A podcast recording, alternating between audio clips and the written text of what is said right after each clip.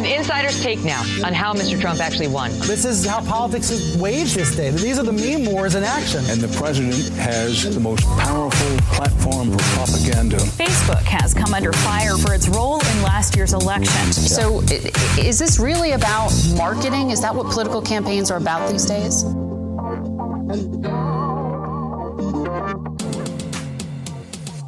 Welcome to For What It's Worth, a podcast where we break down the online race for the White House in 2020. I'm Tara McGowan, founder and CEO of Acronym, and after a brief hiatus, we're bringing this pod back for the final weeks of what has been the longest, most unprecedented, unpredictable, and exhausting election of our lifetime. In this final sprint to election day, I'm bringing onto the pod some of the sharpest political strategists I know, many of who have been working tirelessly behind the scenes to defeat Donald Trump and help Joe Biden and Kamala Harris win this November. As it turns out, every one of my guests in these final weeks is a woman who's running her own program, shop, or show focused entirely on helping shore up votes for Democrats this cycle. For our first guest of the 2020 sprint season, I'm thrilled to be joined right now by my friend, colleague, and fellow Lady PAC founder, Adrianne Shropshire. Adrianne, thanks for joining me. Hello, good morning. Good morning. Um, so, Adrianne, uh, you are the founder and executive director of Black PAC, um, which is uh, one running one of the largest programs connecting exclusively with Black voters in this election cycle. Um, and we have been working together for a number of years now on the uh, super PAC side um, of elections. I want to talk a lot about Black PAC and the programs you're running, but um, I would be remiss if I did not start uh, with the most newsworthy uh, topic, which is the vice presidential debate we just watched with Senator Kamala Harris and, and Vice President Mike Pence. The very first uh, article I read at 6 a.m. this morning was Errin Haines' take in the 19th. And of course, you were the second person quoted. And I was so delighted because I knew I was going to be talking to you in a few hours. So I want to, I'd love to hear from you. What, how do you think Senator Harris did last night? I, I thought she did, you know, remarkably well. I mean, I, you know, the thing about Senator Harris, and we all know this from um, how she shows up um, on the Senate floor um, and in committees is she's, you know, remarkably prepared.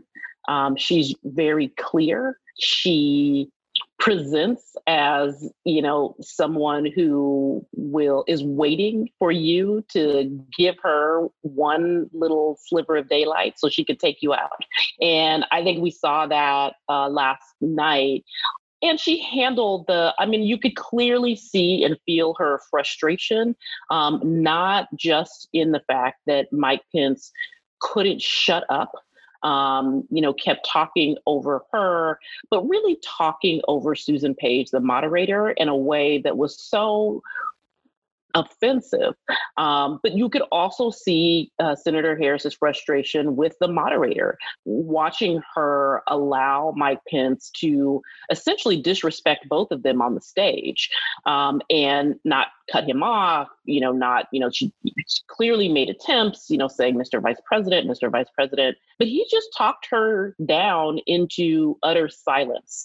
Um, and my kind of take my takeaway from that really was, you know, as this as the Trump Pence disaster that is, you know, tries to by any means win back white women uh, and white women in the suburbs in particular they just don't help themselves at all. Um, and we saw it in, you know, Trump's unhinged debate.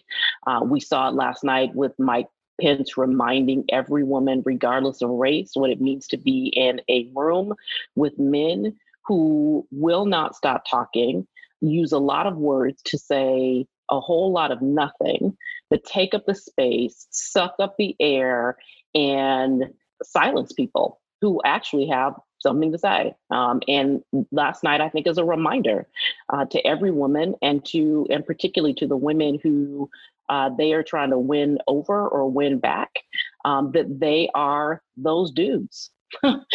uh, who you know they don't even try and they don't even try yeah but but anyway but, but senator harris i thought handled that well she you know there were times when i thought you know she, she could have. You know, it, it reminds me of Joe Biden in his debate with Trump when he said, just shut up, man, right? Kamala Harris could not have done that because this morning we would have heard in addition to you know the things that we've seen from the right being called a bitch right uh, or say, saying she showed up as bitchy right um, uh, you know saying that she's you know su- uh, uh, suggesting that she's inarticulate right um, being really apparently apparently really challenged by the fact that uh, that she had a had facial expressions um, we would have heard more of that, right? And, and worse if she had said to Mike Pence, can you just shut up? Which she was entitled to do, absolutely. quite frankly. And I think every woman, no matter what side of the aisle they're on, who was watching had to feel some connection with her about about being talked over and interrupted and and also under the pressure to to not actually uh, not lose it right on a national stage. And and we can't ignore the historic nature. This was the first time americans have ever seen a woman of color in a vice presidential debate in this country. And that is profound. And and she is beyond qualified for this role. And i just every face expression she had because i am someone who does not have a poker face either i just feel like she was she was all of us right, right? just like you know, trying to to keep it together and make sure that her answers came across. And honestly, I, I think that she had the most zingers. Uh, I think uh, in in the debate, and unfortunately, the the fly took a lot of the uh, a lot of the the energy and the stardom from it. I was almost embarrassed for Mike Pence. I know. like, dude, I know. dude, you've got a fly on your head and you really need to get rid of it. But I, I think that they really, you know, like if you're superstitious like I am, um, it really was a moment where I thought, oh, this what? This is this means something because it's not leaving. Yeah, right. Um, it is choosing to stay in your hair. And I've seen enough uh, B horror movies to know that there's something lurking under the surface and Kamala needs to run. Exactly. And I'm definitely someone as well who believes in signs, and there have been uh, so many uh, dark and light signs in 2020. Um, I want to stay on uh, Senator Harris's candidacy for a little bit because uh, one of the things that I'm, I'm most excited about about the work uh, that we're both doing this election cycle is a program that we came together to build with, with two of our other uh, Lady PAC colleagues, um, Melissa Williams at Emily's Lists Independent Expenditure Program and Jenny Lawson at Planned Parenthood Votes. I'd love to hear a little bit. You know, we built this program together. Uh, I think you you and I were really adamant and enthusiastic about bringing uh, a group of women who are running some of the largest political programs in the country um, together to really to really have Kamala's back um, with with political programs that really inform, educate, and and inspire inspire voters about Kamala Harris's candidacy and everything she brings to the ticket. Um, so I'd love to hear from your perspective what what you think her candidacy means in this race and and on the Biden ticket generally. Yeah, I you know the entire process has been.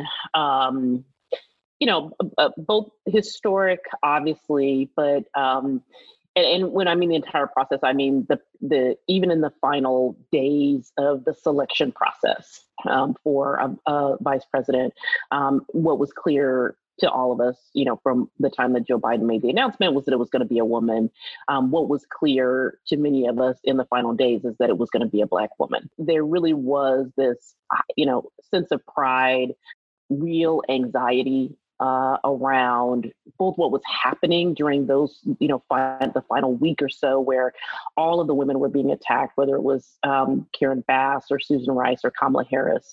Um, all the women were being attacked. They were having to defend themselves in ways that that they should not have had to, and they were getting pitted against one another, right, as happens in our society. And so it was nerve wracking at the same time that we knew that this incredibly historic thing was about to happen um, you know and the the sort of upside of it is that all of them defended themselves in ways that could make um, each of us really proud um, and then the announcement of, of um, of Senator Harris was sort of this overwhelming, uh, you know, moment. I think for for many of us, and we also knew that in the same way that she'd been attacked since her her announcement uh, the announcement of her presidential campaign that there would only be an intensification of those attacks, both sexist and, and misogynistic attacks, but but also racist attacks. Um, and we have uh, you know, continue to see that with the the president this morning calling her a monster over and over again um, from last night's debate. I, you know, just particularly ironic coming from coming from the actual monster, right? Um, yeah, uh, you know, and there are ways in which we've seen um, Trump directly and the campaign and the apparatus around it really use you know a number of tropes uh, to try to uh, you know gin up in people's minds these images um, of black people and of black women um, you know i was particularly and continue to be uh, particularly uh, disturbed by the use of the term disrespectful um, as as it relates to her because it's always a reference that he uses um, when he refers to her as being disrespectful because of the way that she interrogates people in committee. Um, and one, that's her job. Two, she's good at it. But the reference really is about how dare a Black woman talk to white men in such a way right? And so this idea that she's being disrespectful is about how she is disrespecting white men and that she's out of line. Um, and so it's those kinds of things that are deep in the psyche of America um, that uh, they are trying to pull out, right? As they have pulled out every, you know, sort of despicable aspect um, of our nation's history that they're trying to do in this moment as well. And so obviously it was important for us then, um, and, and it was why I was um, both excited, but also, you know, it just felt really necessary for us all to come together in this moment. Um, partly because we all know each other and have all worked with each other for a long time, um, but it just makes sense, right? Given who we are, who our organizations are, the the the scale of voters that we're all going to be contacting, um, to to think about a program together that would allow us to um, both defend um, Senator Harris, um, but also talk to voters about what this moment means, and and not just the the you know the kind of history, uh, uh, the historical nature of her presence on this ticket, um, but also the important role that she can play as a transition candidate, and that's how Joe Biden has talked about himself as well.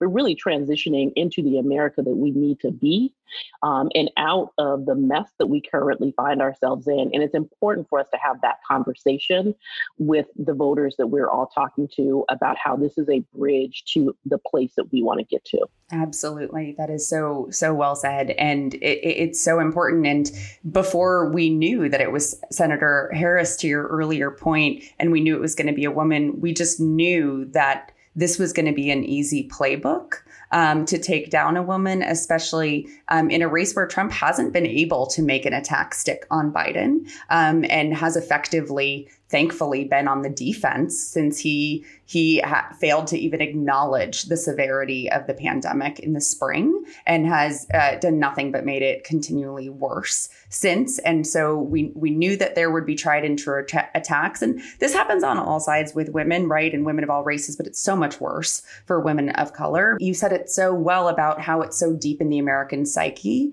that it is easy to convince even other women uh, that that a woman candidate or public official is not qualified or not to be trusted. And yet at the same time we are in a position to be able to to turn the page and really i think accelerate um, the role that women play. And and kamala harris is at the forefront of that. And frankly i think that she is the greatest asset the biden campaign has and needs um, because of uh, what I lose the most sleep over that I I want to talk to you about, which is um, enthusiasm in this election. And I think there is no question there is enthusiasm in this election and outrage against Trump and his administration. But I want to talk a little bit about 2016, as triggering as that is. So, trigger warning for folks listening.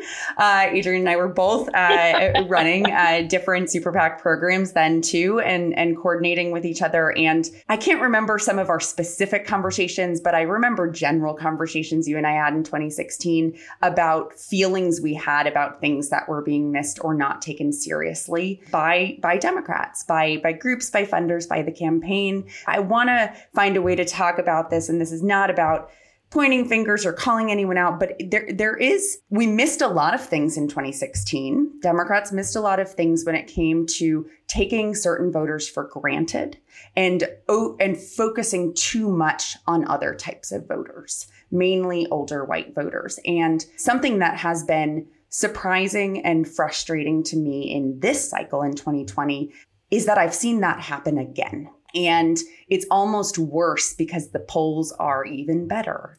And we've had four years of Trump in office. And so it's almost as though people are forgetting how close this can be and how critical people of color and women voters are.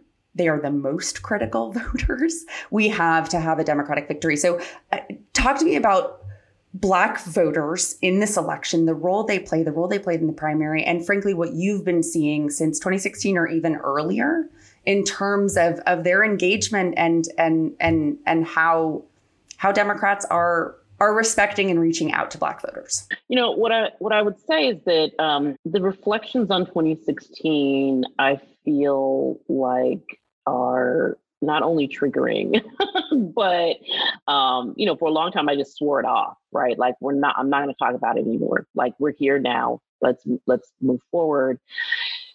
And part of the reason is because i don't think that we actually missed this stuff in 2016 we saw it and we knew it was there and no one did anything. And so we knew there was an enthusiasm problem, not and not, not just Black PAC, I mean the we in general. Um, we knew there was an enthusiasm problem. Um, we knew there was a challenge with younger Black voters. We knew there was a problem with with uh, progressive Black voters, which is is related to you know uh, age, but not exclusively, uh, and and there was no counter for it. Right? Um, there was this question about, hey, where are all these Facebook posts coming from? Like, who who are all these radical Black groups that suddenly exist in my Facebook feed? But no one did anything about. It. Well, we didn't miss it. It was all in front of us, and there were even conversations about it. And I know you and I have talked before about you know, and I about our our field program in 2016. And you know, at this point in 2016, um, Clinton's numbers were low with the black voters we were talking to. They were way below where they needed to be. And I would get the reports from our, our teams every night and I would go through the numbers and I would say, she cannot win with these numbers. In my mind, I thought, well, we still got we still have more time right?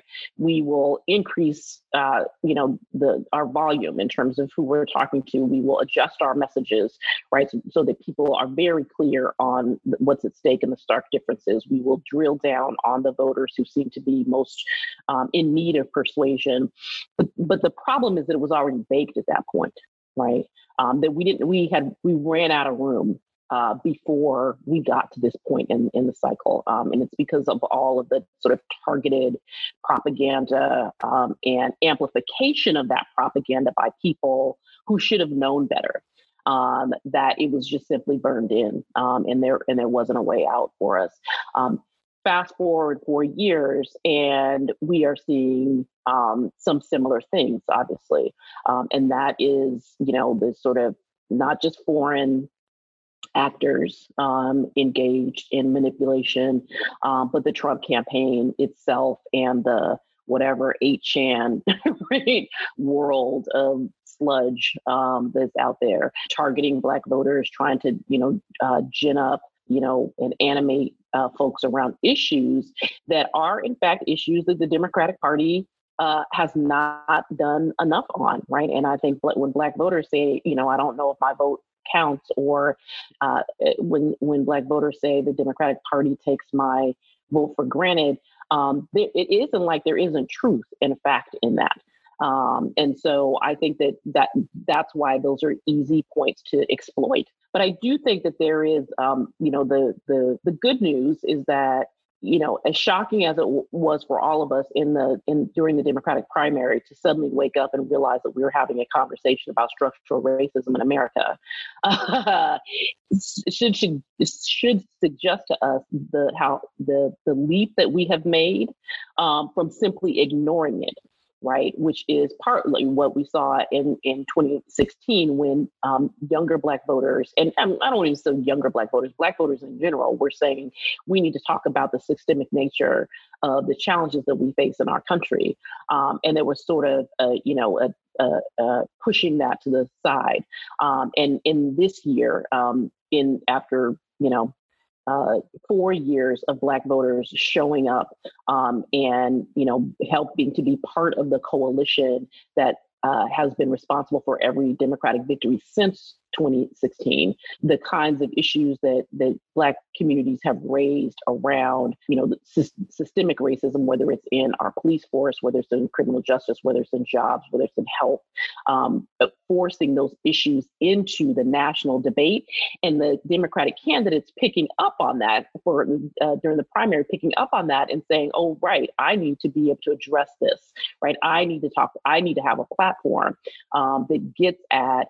Uh, the root causes of uh, inequality uh, in our country. We saw that obviously most directly with Senator um, uh, Warren, um, but obviously with uh, Senator Harris, Secretary Castro, et cetera, right? All sort of building out uh, uh Senator Booker, right? Sort of all, and Joe Biden, all sort of building out um, a set of policies, uh, solutions that address the question of systemic and, and structural racism. And so we've moved a long way, and I think that that is resonating with folks. Um, but I will say that we are still seeing some lag um, even in this moment. Um, and um, you know, and we, that is something that I think all of us, including the campaign um, and the party, um, needs to take very seriously in in the closing days. Um, of this campaign, because it isn't just about this campaign, obviously.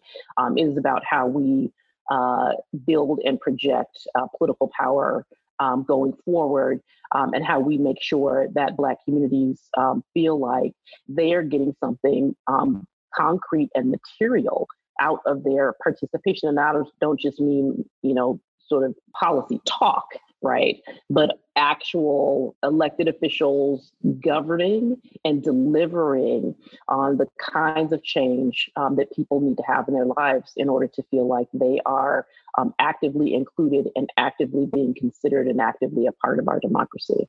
That is such an excellent point in in terms of the the power that has been built in this uh, in this incredible moment with issues that have been around for a very long time that have not made it into the national conversation. Um, and in certain ways, uh, it's it almost feels like one of those moments of of of hitting rock bottom with this president and this administration, and then the incredibly public and viral unjust killings of George Floyd, Breonna Taylor, and so many others, and and forcing that into the conversation that should have been part of the conversation the entire time. But that actually, you just gave me um, a great feeling of hope that I don't wake up with a lot in terms of the role. And and I think about this a lot with um, with voters under 40. I didn't want to say like young, young voters, but millennials and Gen Z, the, the issues they care about, the conversations they're having are very different than older generations. Um, and yet there is still, I think, an imbalance in terms of resources to reach voters under 40 who are more diverse, they are more progressive, they are more outspoken on systemic issues and racism and sexism and challenges. And it really is uh, forcing a very different conversation and forcing a much, much more stark contrast between the parties in terms of where the Republican Party has really decided to put itself with Trump as the head of that party. Um, talk to me a little bit about the work that you're doing at BlackPAC and what you're hearing, um, you know, and seeing in your research and your programs. You guys are, are are in the field in a number of states. You're advertising to Black voters. Um, what is what is the feeling or sentiment, and where and why do you think there there is some lag right now? Mm-hmm. So, in terms um, of enthusiasm, I should say. Yeah, I mean, I, so I think that there's this common mistake that gets made all the time. And so in in 2017 in Virginia, when we were working on the governor's race, um, and Charlottesville happened, um, there was this sense among the kind of uh, political ecosystem, the sort of democratic ecosystem, that Black voters are going to be really pissed now right? Um, and we're going to see record numbers because they're going to be so angry about what happened in Charlottesville. Um, and my take was, you know, I don't know if that's true, right? I like maybe, but also it could be completely demoralizing and demobilizing right? And so before we start uh, uh, um, making assumptions about what Black people think and what the implications are for uh, racial violence targeted at Black people, what that, you know, how that's going to uh, cause Black people to act, we probably should talk to Black people and find out uh, exactly what the impact is and what they see as the appropriate response um, from the community. Um, and so I feel a little bit like that now too. The pandemic, you know, sort of two issues defining um, what is happening in the country right now and therefore what is ha- you know the, the issues that are defining this election um, and and the pandemic has surfaced um, all of the issues that contribute to inequality in our country.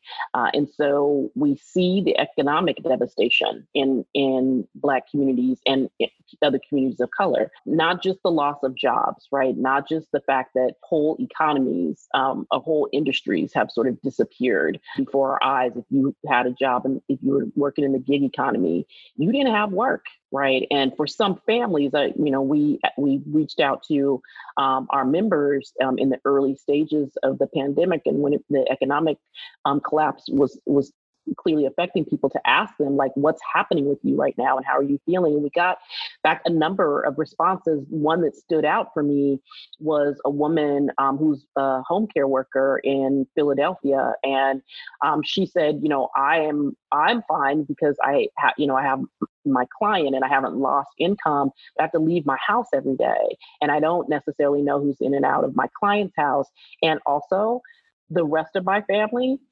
someone is a Lyft driver, right? Um, someone, you know, sort of naming off um, the the jobs that people have in terms of the gig economy. And her her point was, you know, in other uh, crises. Um, our family, someone could be relied upon, right? Or a set of people we could rely on to make sure that other people got through. Um, but in this moment, no one has a job and it's just me um, going to work with in unsafe conditions. And so, you know, that kind of the, the job part part of it is obvious is clear, right? People lost their jobs, people lost hours. Um, but the other side of it is the kind of wealth the loss of wealth, right? And when we talk about the way in which Black businesses were hit, you know, almost half of Black businesses will not come back. They are gone because of the ineptitude of this administration in handling the coronavirus itself, but also the way in which um, the support and resources for small businesses um, were not handled because the resources didn't go to small businesses. they right. went right. to everyone else. They did. Right? Um, right. And so that kind of, when we think about the Great Recession, um, you know, Black people lost wealth through their homes, right? They lost their homes. Um, and now the Black community is losing wealth through its businesses.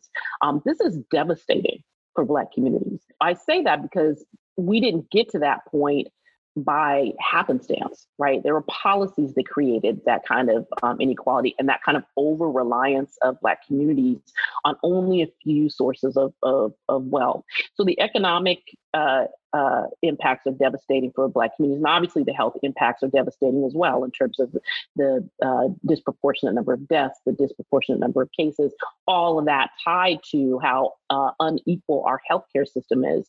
Um, so the pandemic has been a real lesson for people. And then you have obviously uh, racism, um, and in particular, the way that racism shows up on our police force, um, the ways in which Black people are targeted and summarily executed in the street or in their beds and the nation um, you know i feel like for the first time suddenly went oh right as a whole went oh right this is this is actually real. It, it's also just horrifying for black people right? Um, having to watch videos over and over again having to you know for not for, for adults and um, our our you know our grandparents generation or our parents generation who've seen this for a long time but also for people's children right who whose lives have been defined um, by these kinds of killings, right? Um, I have teenagers, um, their whole life almost has been spent from Trayvon Martin to Mike Brown, right, to George Floyd, right, to Breonna Taylor, growing up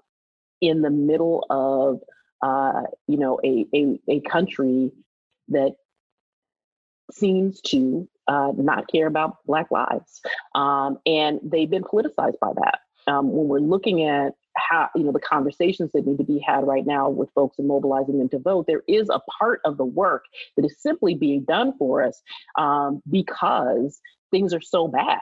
Um, and people recognize that the source um, for, for a lot of this, the source of the misery in the Black community is actually is Donald Trump himself and his administration, right? Um, so people are clear about the, the direct line um, of all that has gone wrong in the last four years. No one is saying I'm better off than I was, right? Um, the direct line is to Donald Trump. Um, but people also want to know uh, what are you going to do about it, right? Um, and that's the part where we have to have something to hold on to. And unfortunately, fortunately, um, Joe Biden and Kamala Harris have given us some things to be able to say to people like, this is how it could be.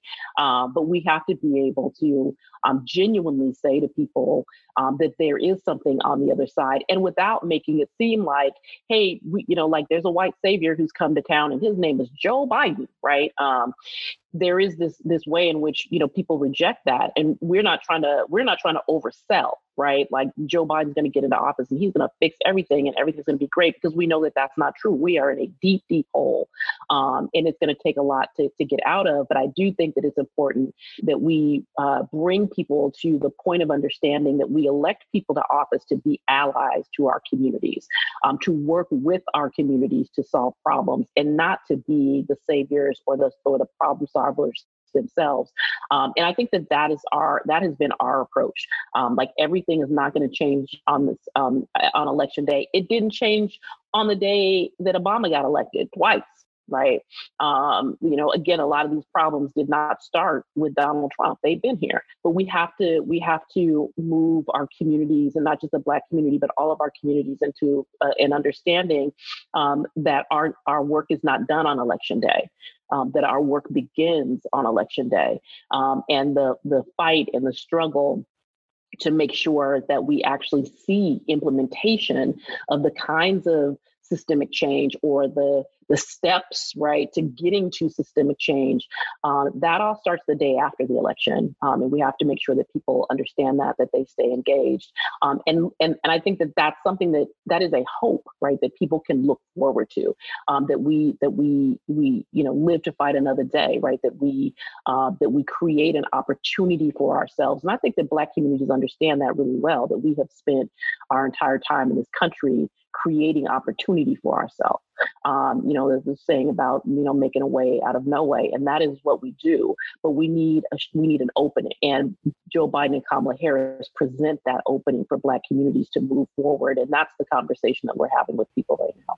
Absolutely. It's so important and that's I mean that's that's the work of power building and and and building on progress and it's it takes time and it takes commitment and energy and I'm so grateful for the work you and your team are doing on this and continue will continue to do long beyond the election. Part of um, your uh, your mission statement at Black PAC has a similarity to ours at Acronym which in, involves building long, lasting political infrastructure. And at Acronym, we're focused more tactically on how do we how do we build a more modern playbook and digital infrastructure and communications infrastructure that meets the moment in a in in a in a digital uh, media ecosystem we live in where misinformation's rampant, et cetera. But but the the infrastructure piece, it's such an unsexy word, but I loved when I saw that in yours. That I have it in front of me. That it's I it, mission is committed to long term sustained engagement with Black voters by building lasting political infrastructure and holding public officials accountable to a policy agenda that defends Black Americans' rights, promotes dignity, and ends white supremacy. And this is what you were just talking about is building lasting political infrastructure. And that is hard and it requires resources and it requires human capacity and commitment and tireless work. And it it's frustrating because infrastructure is hard. It's hard to build and you need long-term commitments. And so much of this work is about short-term commitments and short-term resourcing and short-term gains. And so I wanted to hear and and also, you know, we're we're the minority as women in most of these rooms as as political operatives and strategists, but you are often in many of these rooms the only woman of color um, and i'm sure that that is an annoying and exhausting question to get defer to you and if you even want to speak to th- what that means but it's this this stuff is hard no matter what i'm curious from your perspective how if, if that is changing in this political moment we're in and cultural moment we're in in this country in terms of of convincing people of what it's going to take over a long period of time to get the America we want um, from from the perspective of the work you do day to day? Yeah, I mean, so in many ways, this is it is a it is a failure of our party system that there is such a myopic view on what politics is um, and what democracy means. Um, and so we've sort of completely narrowed down the concept of politics and elections or, or politics and democracy to the singular point of elections. And the Democratic Party, its role is to elect Democrats. We actually need parties that have, or a party that has a, a much more expansive uh, view um, of its role uh, in you know maintaining and expanding our democracy. And so when you have that sort of myopic view um, of democracy and of politics it also drives donors and their investments and or their investment strategies right? And so i think that's part that is a big part of the the challenge. There is a disconnect in, in my perspective. And you know i've when i've done this for, for a long time for, for many different angles right? Both as uh, a community organizer right? As as a strategist as a donor advisor as a, you know i ran collaborative funds to sort of um, directly invest in the the, the political capacity of, of organizations of color.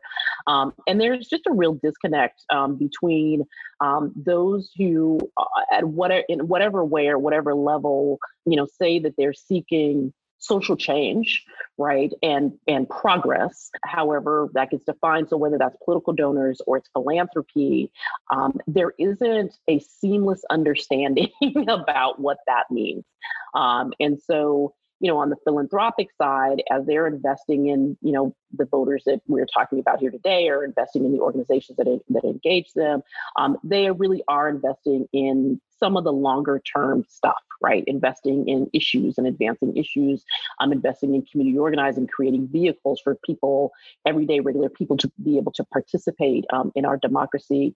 Um, and for a long time, not so much the sort of political side because it was partisan, right? Um, which doesn't have to be partisan. And then on the other side, you have this these you know these hard dollars or these uh, political donors who are just trying to get people elected, right? Like we actually can't advance as a as a progressive movement um, or as as Democrats if those two things aren't joined in some way, right? Because the entire um, endeavor, right, ought to be both about expanding our democracy thinking about how we're putting forward policies that you know give people greater opportunity and greater hope and electing those people who are actually going to expand our democracy and put forward policy that give people more opportunity and hope. That disconnect shows up in the ways that, that you just talked about, which is a focus on whatever voter you think is going to get you over the line, right?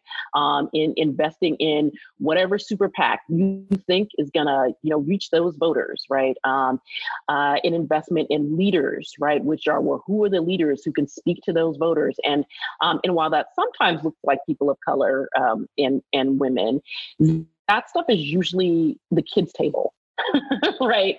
Um, after we address this stuff over here in real, you know, meaningful and and ways, then we'll get to that other stuff. That when we understand not just who our country is right now, but who our country will be, the idea that you that we could continue to to um, under resource, right? Create this asymmetric, uh, you know, playing field um, uh, with both organizations and the people who they seek to uh, to engage.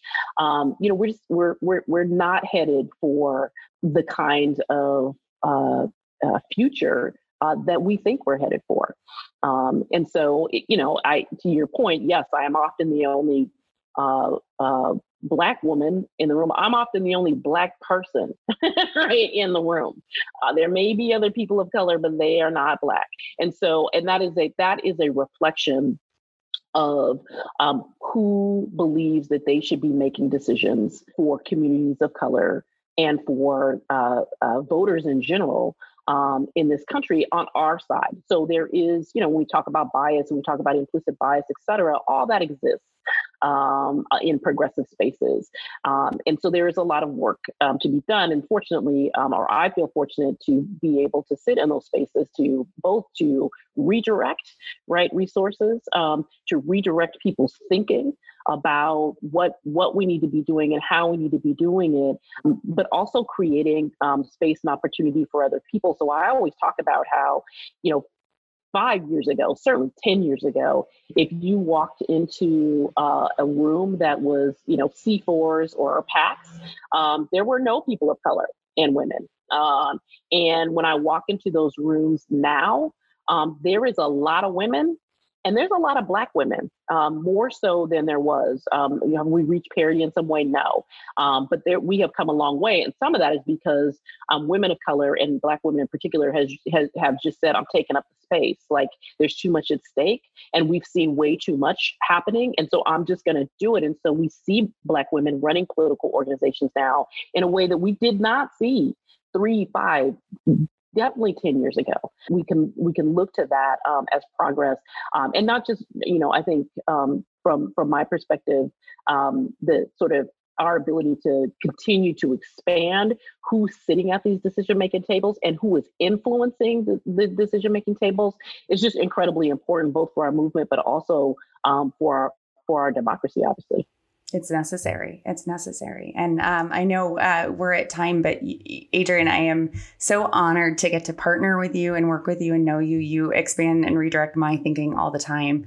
You're one of the smartest strategists I know. So, and I know this was your first podcast, I think. So I'm so honored uh, that you took the time um, and and just really grateful um, for all of the work that you're doing and uh, and want you in every room uh, that I get to be in and and many many many more that we we can we can change how this works. And i hope um, i hope that we we do that in this election and after because uh, we can build those centers of power. I believe that more now than than ever. So yeah. Thank you Tara. thank you for everything Adrianne. um, and i will uh, you know see you at our next meeting. No I, tomorrow maybe even